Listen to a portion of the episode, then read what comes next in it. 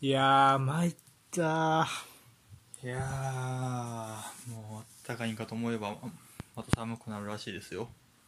参ったよ。週末はそれより前のことがインテル優勝してしまう。また調子上げてきたあの、ミランが引き分けてね。ミラノなんか最近引き分けてんのあの、このままうん全勝すればインテルが優勝ですね。今じゃあ首位ってこいや、首位じゃない。1試合、消化試合が少ないんやなけるほどど、全勝すれば優勝。とおーいまだローマとか残してるんやけど。まあそうまだ言って6試合7試合やるかいやまあでも自力優勝が見えてきたってそう。でも全然わかんないんやけど、でもこの前結構でかかったのは、ナポリがね、うんあの、フィオレンティーナに負けて、それが結構でかかった。ちょっと一あ歩思いっきり下がったな。負けたんやねうん、負けたのはでかい。あいややっぱあのゆうべ戦勝ったのはでかいなうん。やっぱりでかいね。あんなぐたぐたな内容やったけどな。やっぱり勝ったあの勝ち点3はやっぱなんか、去年優勝したのでかかったなって思うな、ちょっと。おーなんか、わからん。CL の戦いぶりとか見ても、ちょっとなんかこう、はいなんていう、物おじしなくなったなっていう感じはする。あーチャンピオンやぞっていうのがちょっとどっかでどっかでそう、絶対勝てる、みたいあな、ー信じる気持ちみたいなのを感じるというか。はいはいはい確かにまあ、そういうのは大事なんやろ多分もうその精神面というかそうだね。悪い時はね、そうなんかな何やっても負けへん何やってもうまくいかへん時期も、ってうん、いう時もあるやろうしな、あるよね。まあ、そうそういうことかもな上昇軍団的なことってねうん。うん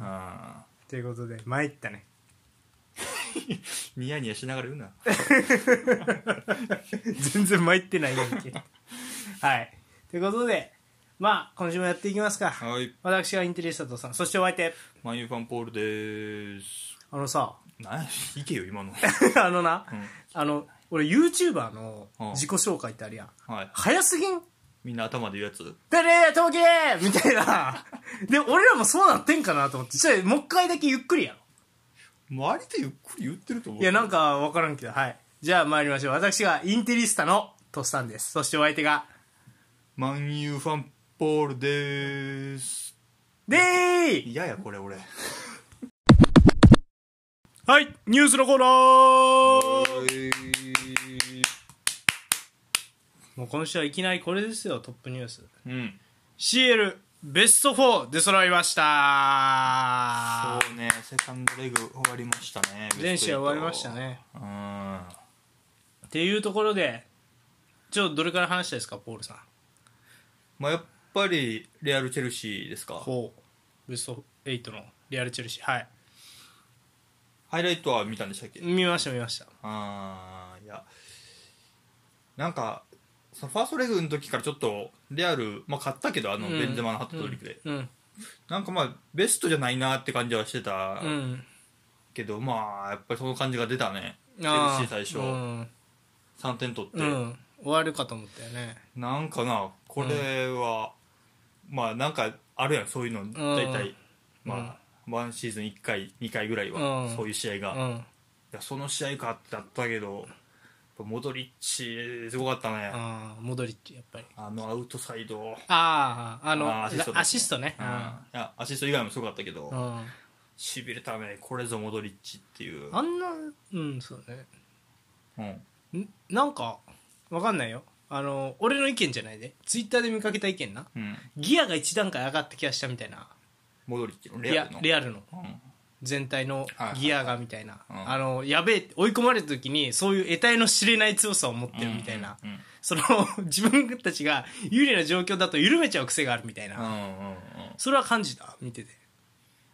まあ、緩めてるかどうか分からんけど、うん3点取られてやばいぞ感は出たと思うよ、あうあ、んまあ選手交代ももちろんそれは攻撃的な選手入れざるを得やんそうなると、マルセロ途中から出てきた出てきたうん、あでまあロドリゴ入ってきて同点ゴールあああれなの合計の同点ゴールさあのモドリッチのやつ、うね、んうんとかも決めたからまあ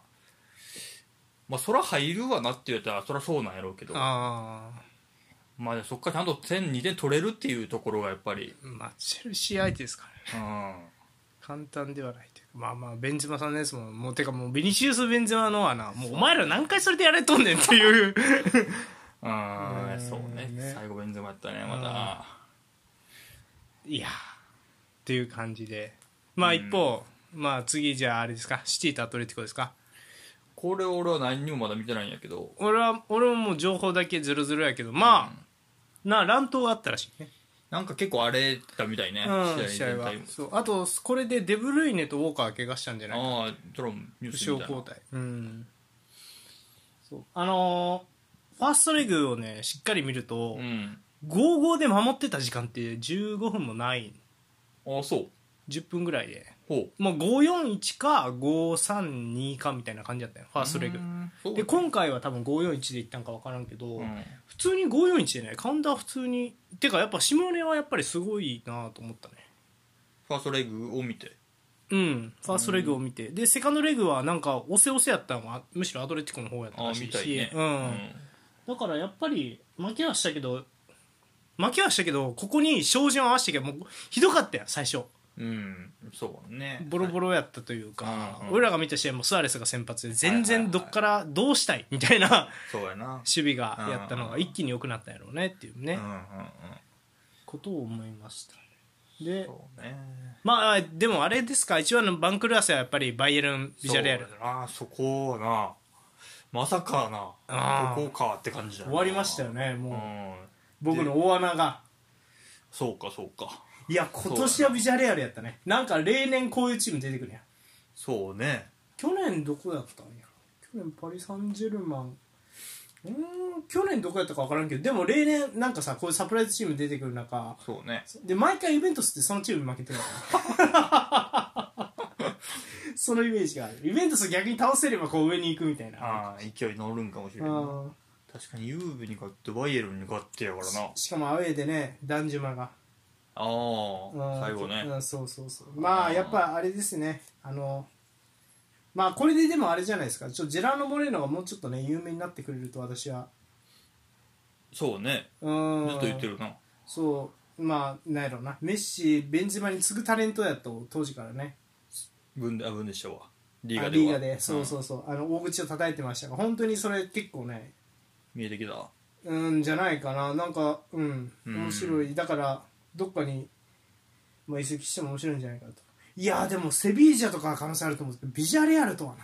そうやねで1-0と0-0やろまたバイエル1点も取られへんかったっていううねんなんかもううちだってボコスカにあって負けるんかなっていうのは見えなんか思ってたけどあいやバイエルンね1点はあ11かそうそうそうか101と11かレバンドフスキが決めてあそうかミラーがねドフリー外したりとかしてあーちょっと批判されてたみたいやけどそうかまあそういうこともありかだからあのもうウィングあのウィングちゃうわウィングバックにウィング置くあのうんフォーメーション、うん、でも右がサネやってでもそっからのクロスでミラーがフリーになってたりとかしたからサネもなんかカットインしてからのクロスの精度はハイライトだけやけどね、はいはいはいちょっと上がったかなうんこの巻き方はちょっと意外やったなねそうねうんなんかすごくあるよねあのツイッターを見てるとね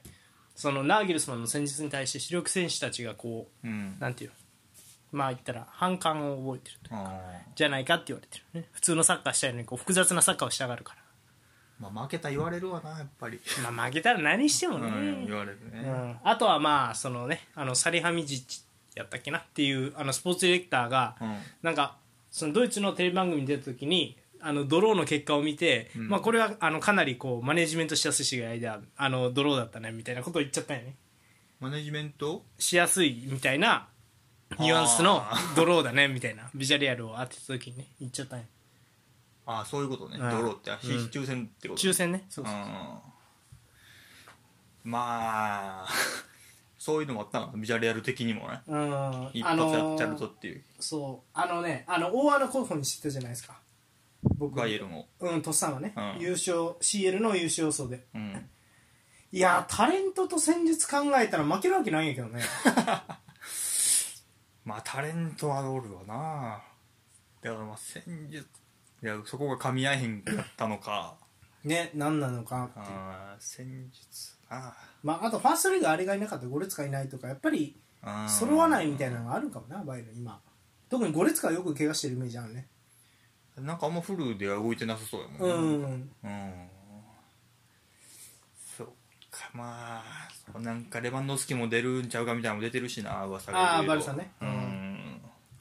ちょっとバイエルンは監督も含めどうなるかやね、うんこれまあさすがにラーゲンスさんは変えることはないと思うけどうんまあでその次どこやったっけ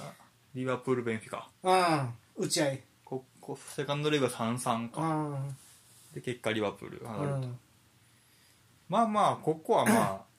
まあ順当あってそうね相変わらずでも内容はよくなさげやねリバプールはなんか、ね、スタメン7人変えたかなシティ戦からああなるほどねだ最終ラインがマーティップ以外変えてうんファンダイクも抜けてやったからうんっていうのもあ大きそうだようなんっていう感じはするけど、うん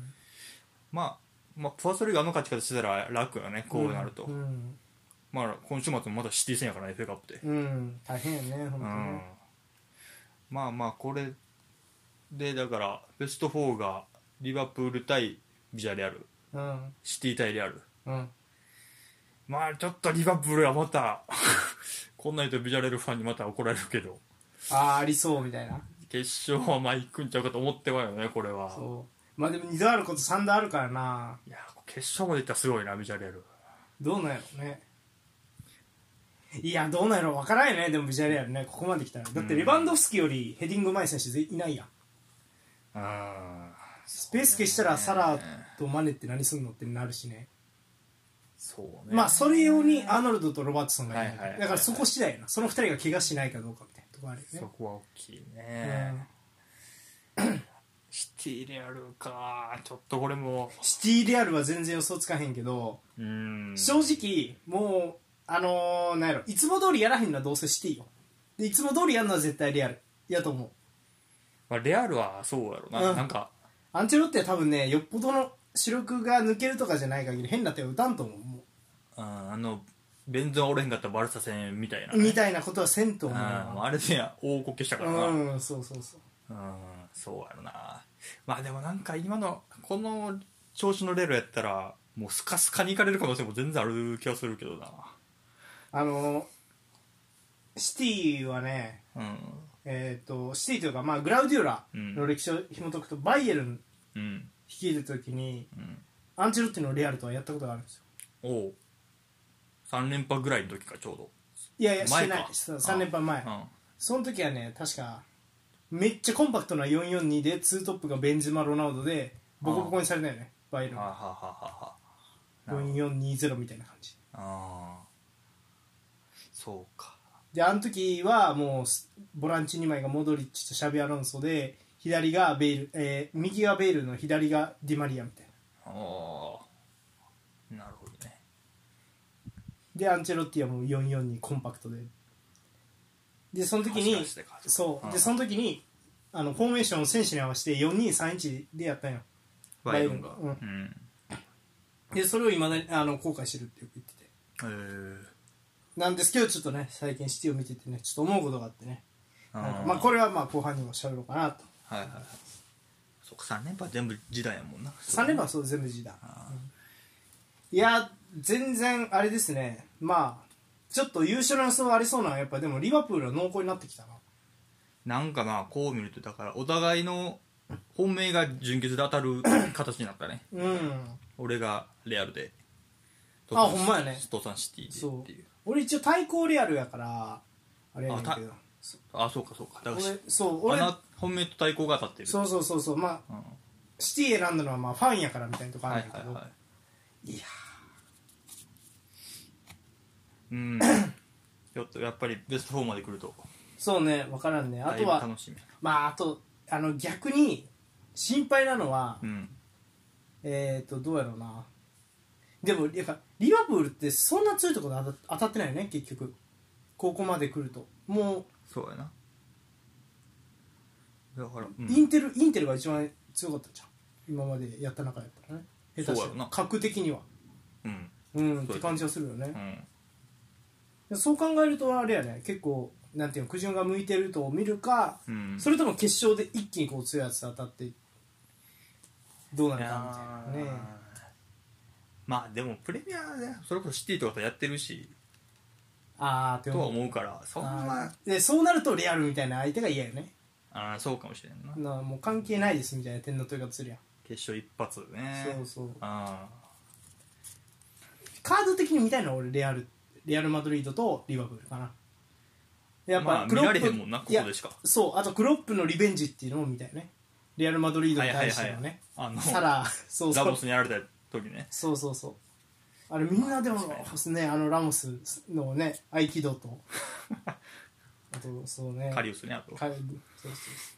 そうそうそ うそうやっぱプレミアファン的に言うとそっちになっちゃうねね多分みたいのってこえいやいやなんかねあの試合って言ったらやっぱりみんなこうカリウスのミスを見るよあーねみたいなそうそうそう、まあ俺的にでもあの一番ビビったのはベイルのオーバーヘッとドああまあまあそうねそうそうそう確かにしかもあれ勝ち越しなんあれやからいやこれどうすんのみたいなああいうなんていうの理不尽さみたいなのがあったよねあの時のレアルは今そこまでまあベンゼマやろなでも1枚やんっうんていうのはちょっと思ってしまうよなまあなるほどねそうそうそうまあまあまあって感じですかねうんまあ楽しみだねシティとリバプールなんかだったらもう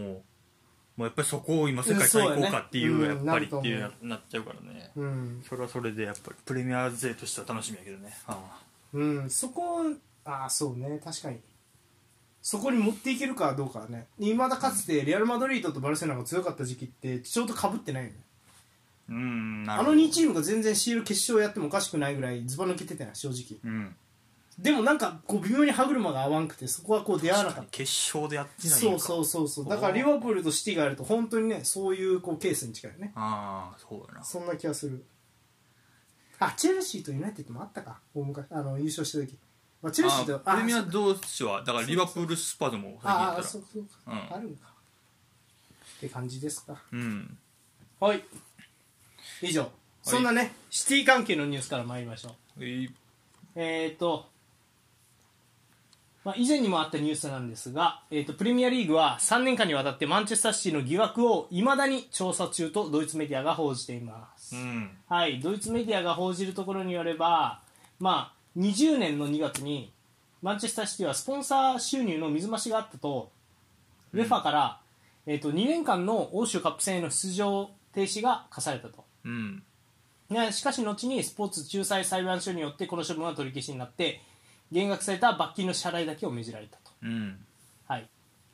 ただこれに対してねあのプレミアリーグは、えー、と実は19年の3月からファイナンシャルフェアプレー違反の可能性があるとして、うんえー、と調査をしていてそれはまだ終わってないと噂されている、3年間にわたる調査の中プレミアリーグはマンチェスターシティの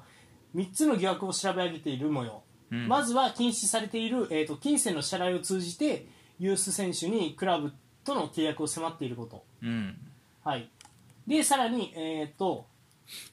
アブダビのクラブスポンサーが支払うスポンサー料の大部分をオーナー自身が肩代わりしている疑惑まあ簡単に言ったらね、オーナーのその子会社がスポンサーや言うてついてお金を払うと、いやそれお前オーナーが自分で金回してるだけやんけっていうなるほど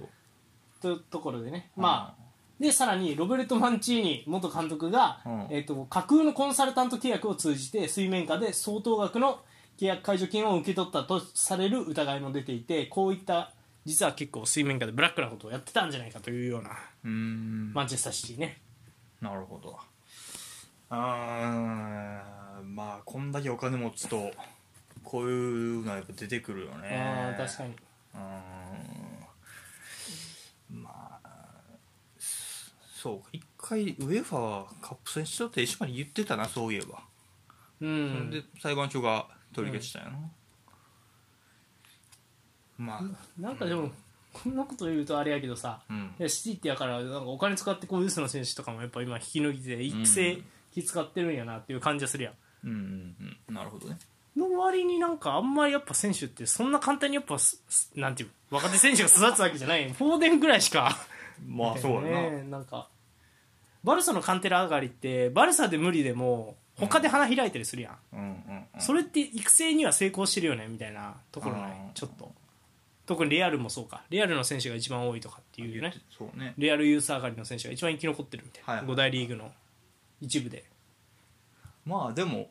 サンチョやらベリンガムやらが出てきてああそっかベリンガムえベリンガムってバーミンガムじゃなかったベリンガムもああるそうやっけあそうシティ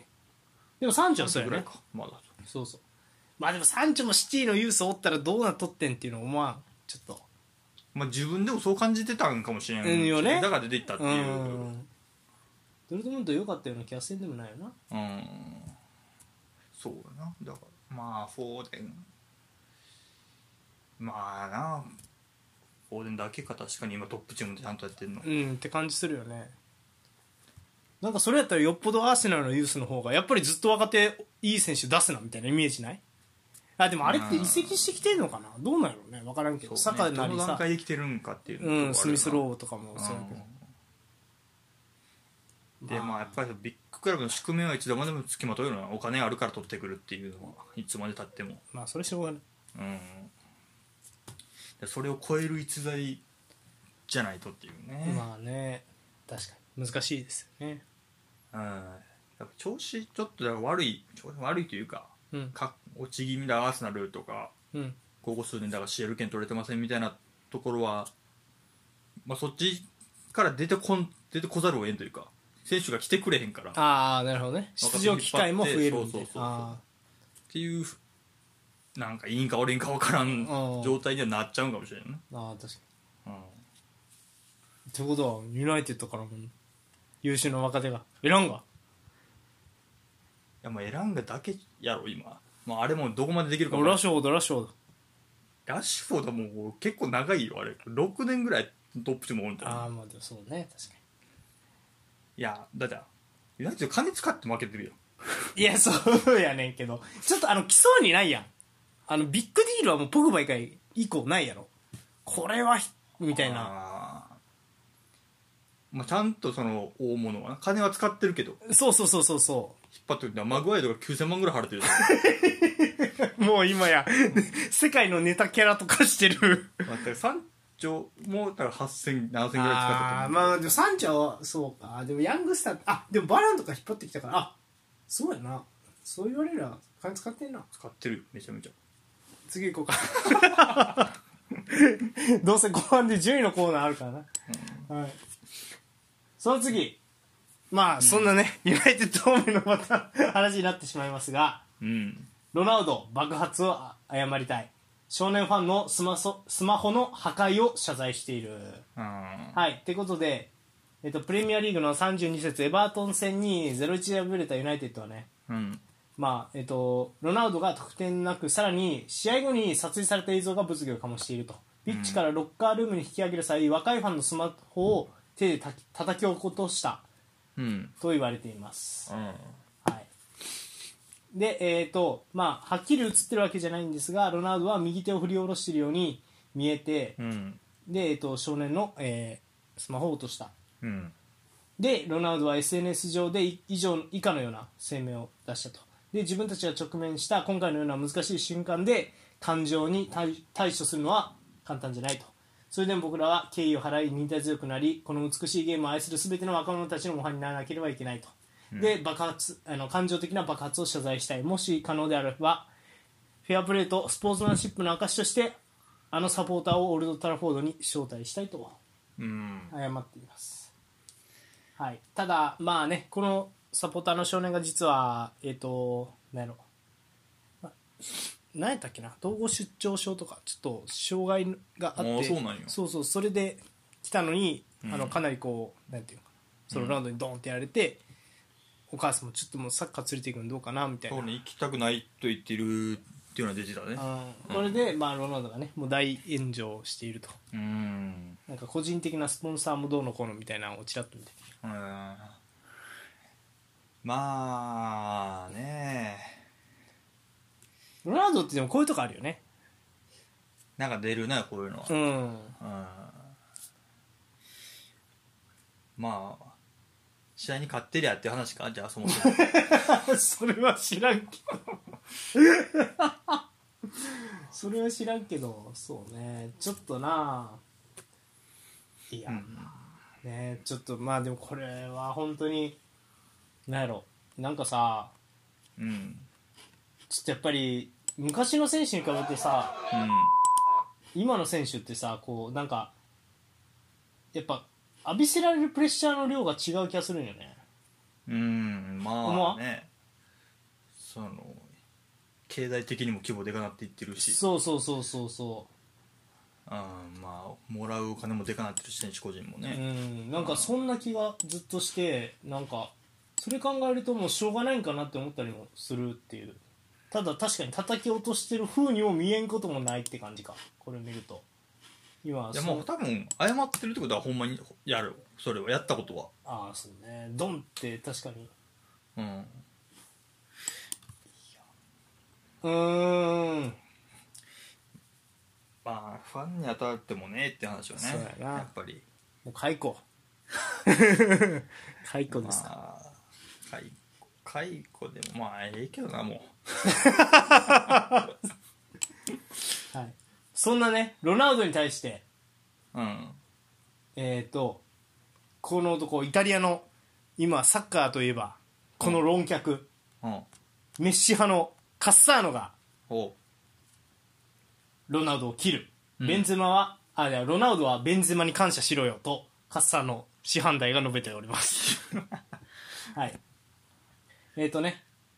ロナウドに対してメッシが世界最高だと言ってるカッサーノは何回も彼を揶揄してきたとロナウドは世界最高の中には入らない素晴らしい選手だがそれといいサッカーをするのとは別の話だとゴール,、うんゴール数が選手を決めるわけではないサッカーの歴史を作ったのはジダンやエニエスタのような天才などと発言し、うんその結果ロナウド本人からもう少しリスペクトリスペクトしろと 苦言も呈されているんらしいんですが、そうした中ねカッサーノは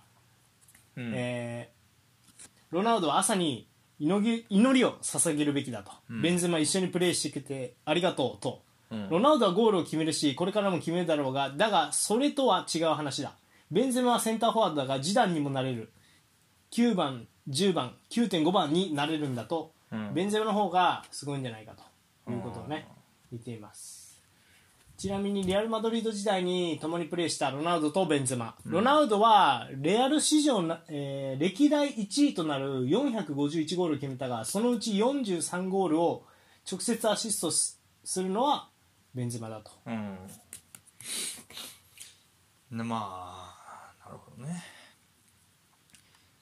まあ確かに今のベンゼマを見てたらもうそうかもしれんと思ってまうなちょっと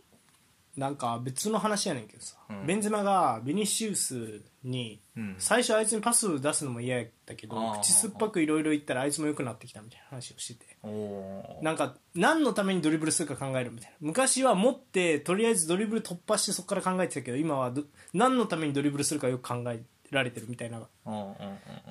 でなんかね昔あったよねあのメンディっているやん左サイドバックのレアルのうん、あれに対してベンゼマがスフランス語であいつにお前パス出すなってってあの言っててベニシアあいつもう敵にパス出すそなうそうそう敵みたいなもんやからあれみたいなもう帰ってこねえだろあいつにボール返したらってはいは言ってていは物議を醸しあのねいうんうんまあちょっと騒ぎになったんやけどまあ今ぴったりやもんねそうねそれこそあれでか勝ち上がったわけかあなーベニシウスからでいややっぱベンゼマはすごいんやろなまあまあ確かにななんかロナウドおらんくてもレアルは多分勝ってた気もするもんなベンゼマが今あんだけ取ってるということは別にあー確か取るのが取る役割がロナウドやっただけで、まあ、そこそこの選手があそこのポジション張ってれば、うんその代わりベンゼマが40ゴールぐらい取ってたんちゃうかっていう気もせんでもうんなういんうんもんだなんか今見てると、ああなるほどねうんいやでも俺はやっぱ2枚揃ってるからえぐいんやろうなみたいなところはちょっと思うよなやっぱまあそう、ちょっとねだかららベンゼマがサブやったっていうのがねちょっとねうん要はサブってそのいやだエから、ースまアタッカーじゃないってことそう、んいそれが怖いよねや恐ろしいね今思うとそれはねあーまあそう3連覇もう納得というかうね、んそうかまあまあベス、まあ、確かになそのイニエスタやらジダンやらがサッカーを作ってきたみたいな勝タたのやつうん、はいはいはいまあそう言われりゃそうかもしれんのもちょっと思ってまうななんかそれはそれで確かにロナウあードもうその史上最高誰だみたいな話絶対入ってくるやろうけど、うんまあサッカーをなんていうかな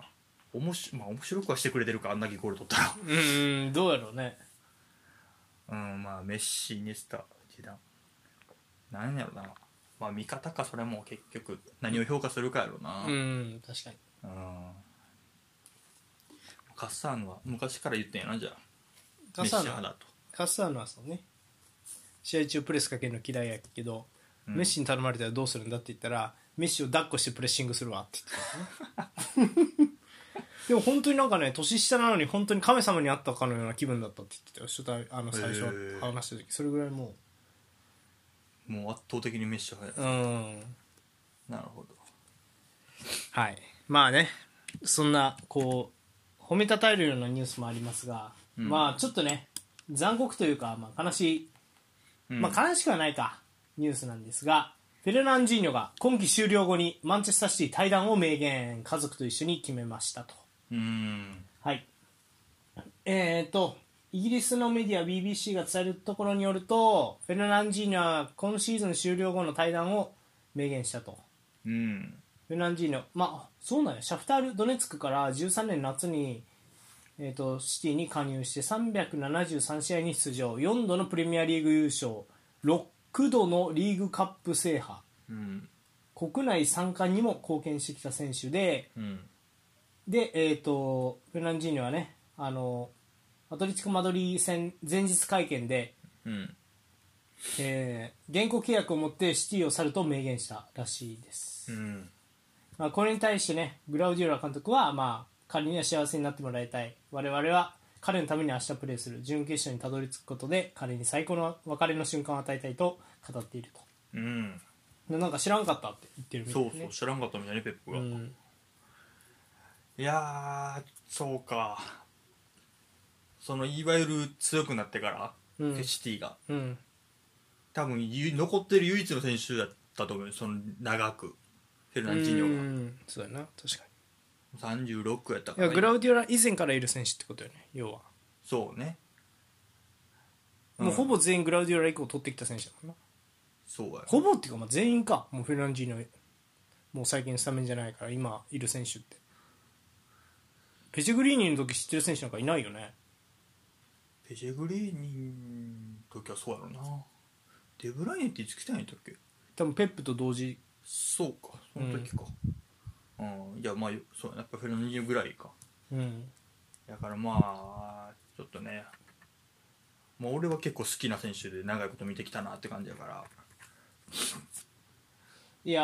ーそうねペップ初期も中盤そこで、まあうん最初そこがほんまに適正なんかみたいな感じだったけど一人なんかっていうのがもう完全にこなして、うんまあ、それこそ優勝も何回もして、うんまあ、ロロロドリ来るまで完全にもうフェルナンジーニョおらんかったら誰がやんねんぐらいやったから、うんそんなこともできるやんみたいな感じだったから、まあそうかもう36やもんなおじいちゃんですね おじいちゃんではないけどでもまあねもう出てないよなうんまあお疲れ様でしたかねこれはねそうやねちょっと最後ほんまにプレミアも CL も FA カップもまだどうなるか分からんけど、うん、どっかは取ってほしいっていう気持ちも出てくるねうん、確かにねうん、はあブラジルに帰るレギュラーとしてプレーしてやるからって言ってるんでねいはいまだサッカーはやるねうんそうそう、まあ、もちろんねまだまだいい選手うんそんな中イタリア方面でも悲しいニュースがねうんインテルに10年在籍したラノッキア今季でインテル退団うんが報道されていますうんはいということでラノキア一度ねインテルを出たんですが結局戻ってきて、えー、とコンテの優勝には立ち会えたラノキア、まあ、ラノキアといえばねも、まあ、ともと,、えーとまあ、インテルに加入したのもきっかけがバーリっていうチームで活躍してバーリうんバーリでそのバーリ確かー、うん、でバーリーってあんま一部にはあんまおれへんそうそううそうそうで11年に、えー、とジェノアからインテルに加入したんやけどラノッキアってもともとダブル、えーとね、センターバックをねボヌッチと組んでた時期があるインテルでいや違うあの代表でバーリっていうクラブであバーリ下積み時代ええでその時にイタリアの未来って言われたんですねラノッキアとボヌッチがまあそれはなもちろんそうなるなう、うんんでまあ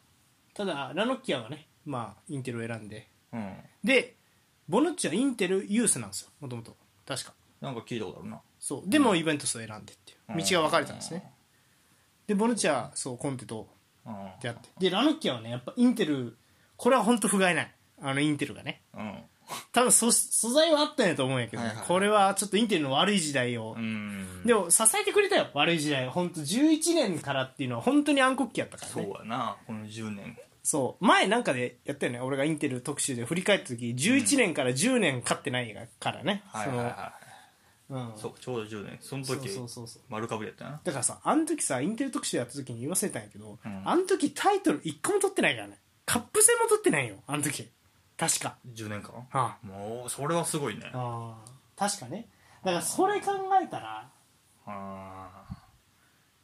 ー苦しい時期に追ってくれたよなそうでまあねちょっと今はもうベテランとして戻ってきてくれてうんそうでまあまあまあただ今季はここまで5試合うんしか出てないとそう離れたんか一回1回離れたうんうん1回だけ離れたでも戻ってあのー戻ってきてねなんやろうな真ん中のセンターバックがいない時にたまにこううん真ん中のセンターバックを務めたりとかうんしてうる、んうん高さ要因というかはいはいいや残念ですね34歳ラノッキアいい選手でしたまあそうねうこれんもでも10年って一番長い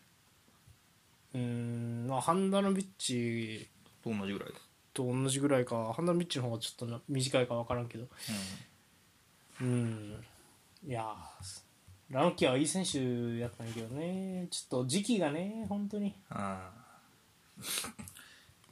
そうねでまあ代表もそうかボヌッチケッディンと丸かぶりかまあそうね 確かにキエリーナもうちょっと年上やったけどあーまあそうね絶対あの BBC 選ぶよねイタリア代表ってなったあらーバルザーリボヌッチキエリーニははいはいはいなかなかね日の目をそうねただ俺は覚えてるようんやっぱりその魂のラノッキアをねああ今後も以上 特に何が良かったかはあの触れてないけどちょっとねあの こ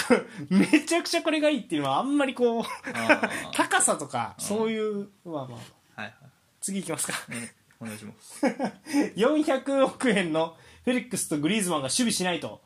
あの守備しかしないね守備しかしないとうんあの伝説の男マルコ・ファンバッセンが大批判うんはい、チャンピオンズリーグの、えー、とシティとのファーストレグ1-0で敗れたアトレティコ・マドリードがねシュートを1本も打てずに、うんでシミオネ体制初でデブライネはは、まあ、550システムみたいだったとも語っているんですがこれに対してマルコ・ファンバステンオランダのレジェンドが、うんえー、とこう批判していると違反でなく許されているがここまで守備的だとね90分間フィールドプレイヤー全員がボールの後ろでプレーしたことには驚いたただただ相手ゴールを阻止することだけを考えていると合計して3億ユーロのコストがかかっているジャン・フェリックスとグリーズマンは90分間ずっと守備をしていて彼らにボールが届かないとうんシメオネの、えーまあ、戦術を批判していると、んでオブラクは負けたけど1-0なのでまだ勝負は分からないゴール以外ではよく、ま、ほん本当によく守ったとシティはポゼッションを強みにしているが我々はスペースを塞いだと話しているので、まあ、まあ選手はねそんなにもう不満に思ってる様子はないんですがまファーストレグ終わりの話ねあ、ああそううそうそううんうんということでねまあもうさっきちょっと話しちゃったけどうんうんああ、うん本当にさ、うん偶然な、まあ、俺が本読んで影響を受けてるからっていうのもああるんやけど西部さんっていうジャーナリストの人が、はいはいはやっぱこの戦術見て褒めてて550面白いかもみたいなサッカーの未来かもしれんみたいいへえなでその人をサッカーハンドボール化するってうん将来的に、うんそうなるとハンドボールの戦術はサッカーの参考になるんじゃないかってよく言ってて、んで俺もあの時言ったよす結局守りきるんやったらハンドボールみたいに10-0とか64、あの64とかがいいみたいなうんでまあ西部さんって人も、うんそのジャーナリストねサッカーのジャーナリストの西部さんも550で、まあ、カウンター打てなかったけどでももしこれほんまにそのプレッシングに対して強い選手集めて550やったらどこが勝てんのみたいなこと言っててそれがさプレッシングに対して強いそう要はそのボールを相手運べるってことそうう55の状態からでもそああ集めたらどうなるんかっていうそうことを言ってるとそ五うんそうかどうなるのか55でプレッシング強いカウンターまで持っていける人ってことうかそううそうそう要はうんでも結局時間かかりそうだけどな55から運ぼうと思ったらプレッシングうまかってもいやじゃじゃプレッシングがうまいじゃなくてプレッシングあーそをう回ゲ転ーでゲンプレスきをてうんだからそうあー本当にハンドボールみたいになるってそそううかハンドボールみたいになりますよっていううんなるほどそうそうそう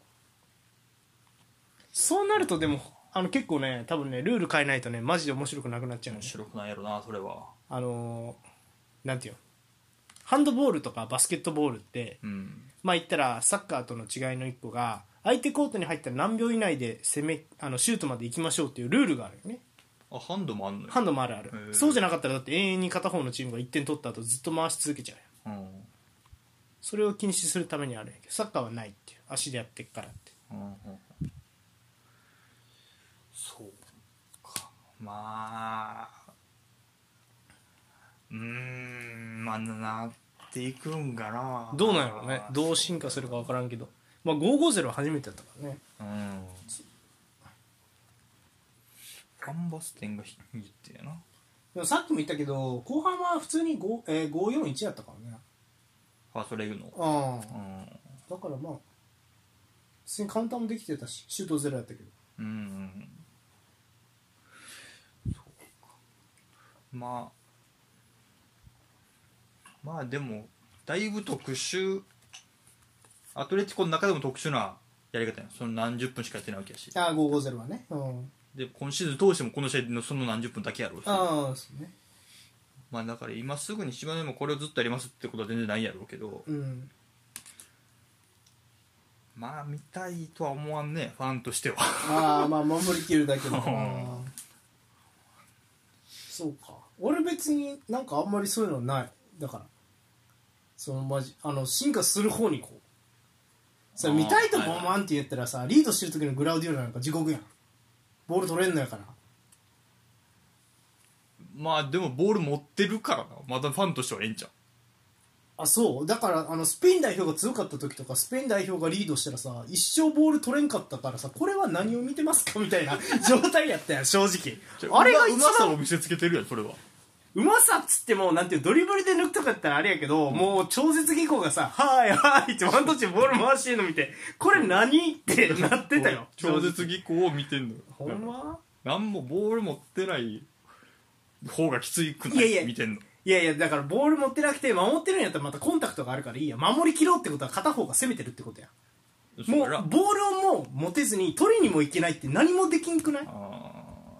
その状態が一番嫌じゃないしかもシャビ・アロンソブスケツ イニエスタシャビがボールを回して取りに行けないオランダみたいなうんとかそういうことやろそれに比べたらマシだと思うけどな全然ーどっちにがんやろうーんそうまあでもだからもう完全試合やん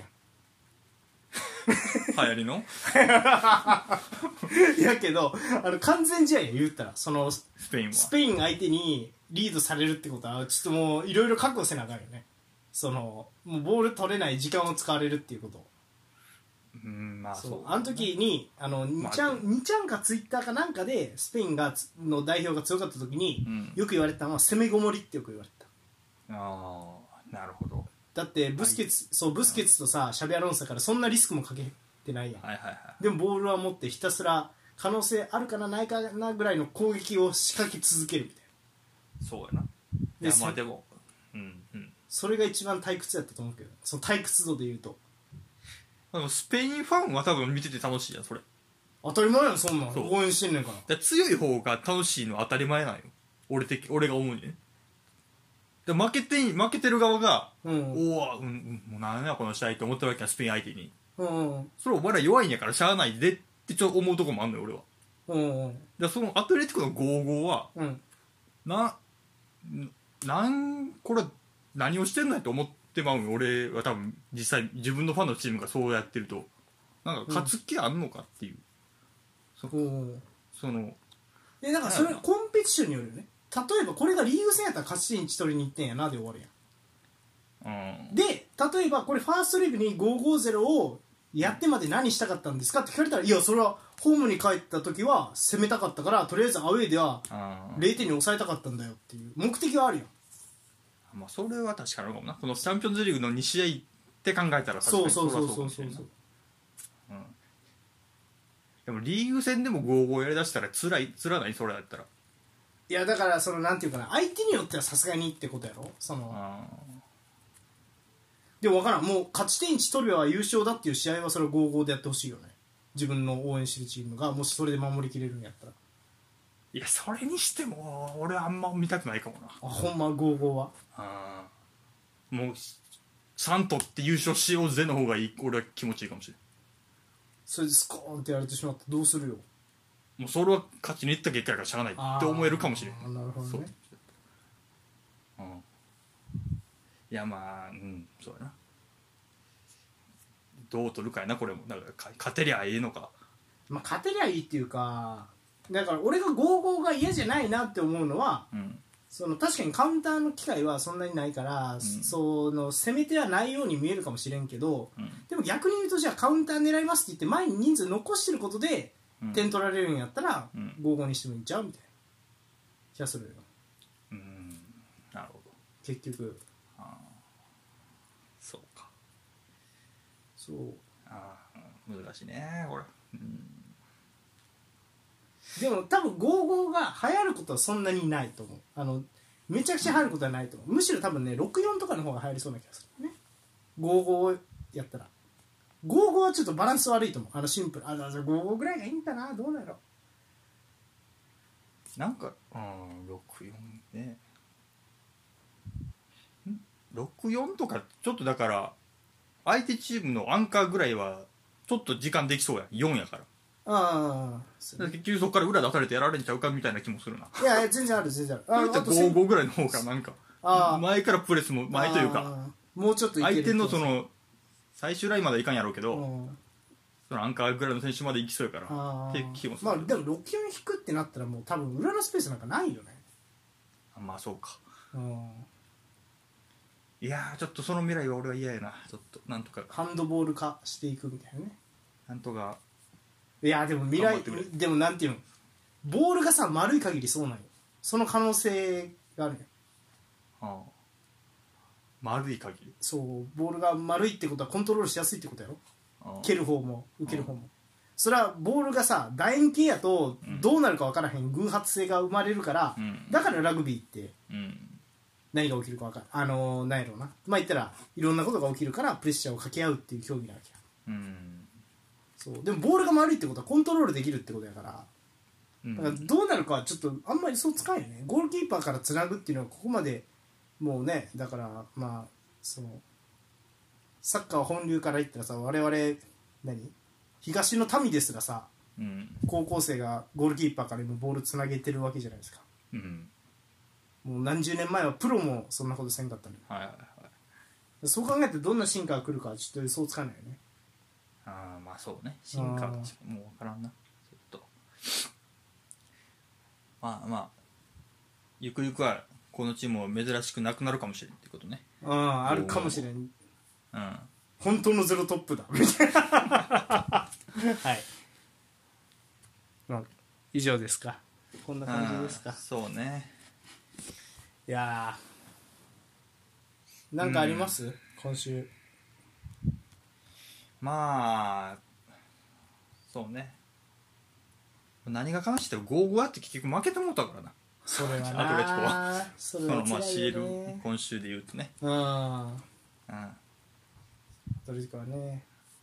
まあまあまあまあでもなんか最善手って感じはするやんでも結局うんじゃあこれで打ち合って勝てるんですかって言われたらシティ相手に、うん言われたら何とも言えんくないまあそらそうやな分からんなあーそうそうそう、って感じですかねうんはい ということでうんじゃあまあ今週のはいあれ質問いきますかいいですか、はい現時点でのうん CL 優勝予想おおベスト4に来たんでね皆さん現時点で CL どこが優勝すると思いますかなるほど4チームまで絞られたはこの段階であ、はあ、まあ我々のねゆあの優勝予想ベスト16の段階でもうねこんなもう何4チーム中何チームぐらいなそれぞれ2チームずつのぐらい残ってるよねそうね俺レアルリバプールしチェルシーって言ってたから本命とレア対ルリバプー抗ル、そうねあー俺も本命と対抗残ってる、おね、ーシティとレアルまあまあどっちかはいや俺これでレアルに優勝されたら気悪い けどなはっきり言うて はっきり言うて、うんまあねちょっとロナウドの抜けた穴がでかかったから戻ってきたぞみたいないやいや帰れってなる確かになあー時代は変わったんちゃうんかみたいなあ気もするよなーまあそうやなあーって感じでまあ皆さんのね予想、うんまあ、もちろんねビジュアルレアルが奇跡のいやもちろん奇跡のイエローサブマリンの可能性もあるんでそういう年もあるからねううんんねそうなったらでも本当モーリーヌのポルト以来ぐらいの驚きよなそうやなそこ優勝までいくあーならそうやろなそうもうナイエミリ神様説が そうエミリかなんでそんな予想もうイエルでええんちゃうエミリいや そうでもすごいな EL 取った後にねベスト4まで行くってねああそうかその枠で来てんかビアレアル今そう年そなるほどそれはすごいなううん今年もしとったらうんあああとそう考えたらパウ・トーレスがいい経験になってるよねうんうんうんうんそうやな今のビジャレアルの選手たちはそうだコクランとかおるよね懐カかしいッねプエとかああすごいなアルビオルとかやろアルビオそうかそううか引き連れてるねうなんんか歴代歴代というか100経験のある選手たちもおるおるしってってそうそ感じうねでまあゴール決めたチクエーゼみたいなねチクエーゼってあれう久保君からポジション奪った選手だからねあれゴール決めたやつうーんそう久保おったなるよほどはビジャレアはルい一時期うんそうだからっていうところで皆さんの優勝予想はいお聞かせくださいお願いしますお願いします以上ですかはいはい以上今週のニュース以上ですゆるふと前半戦終了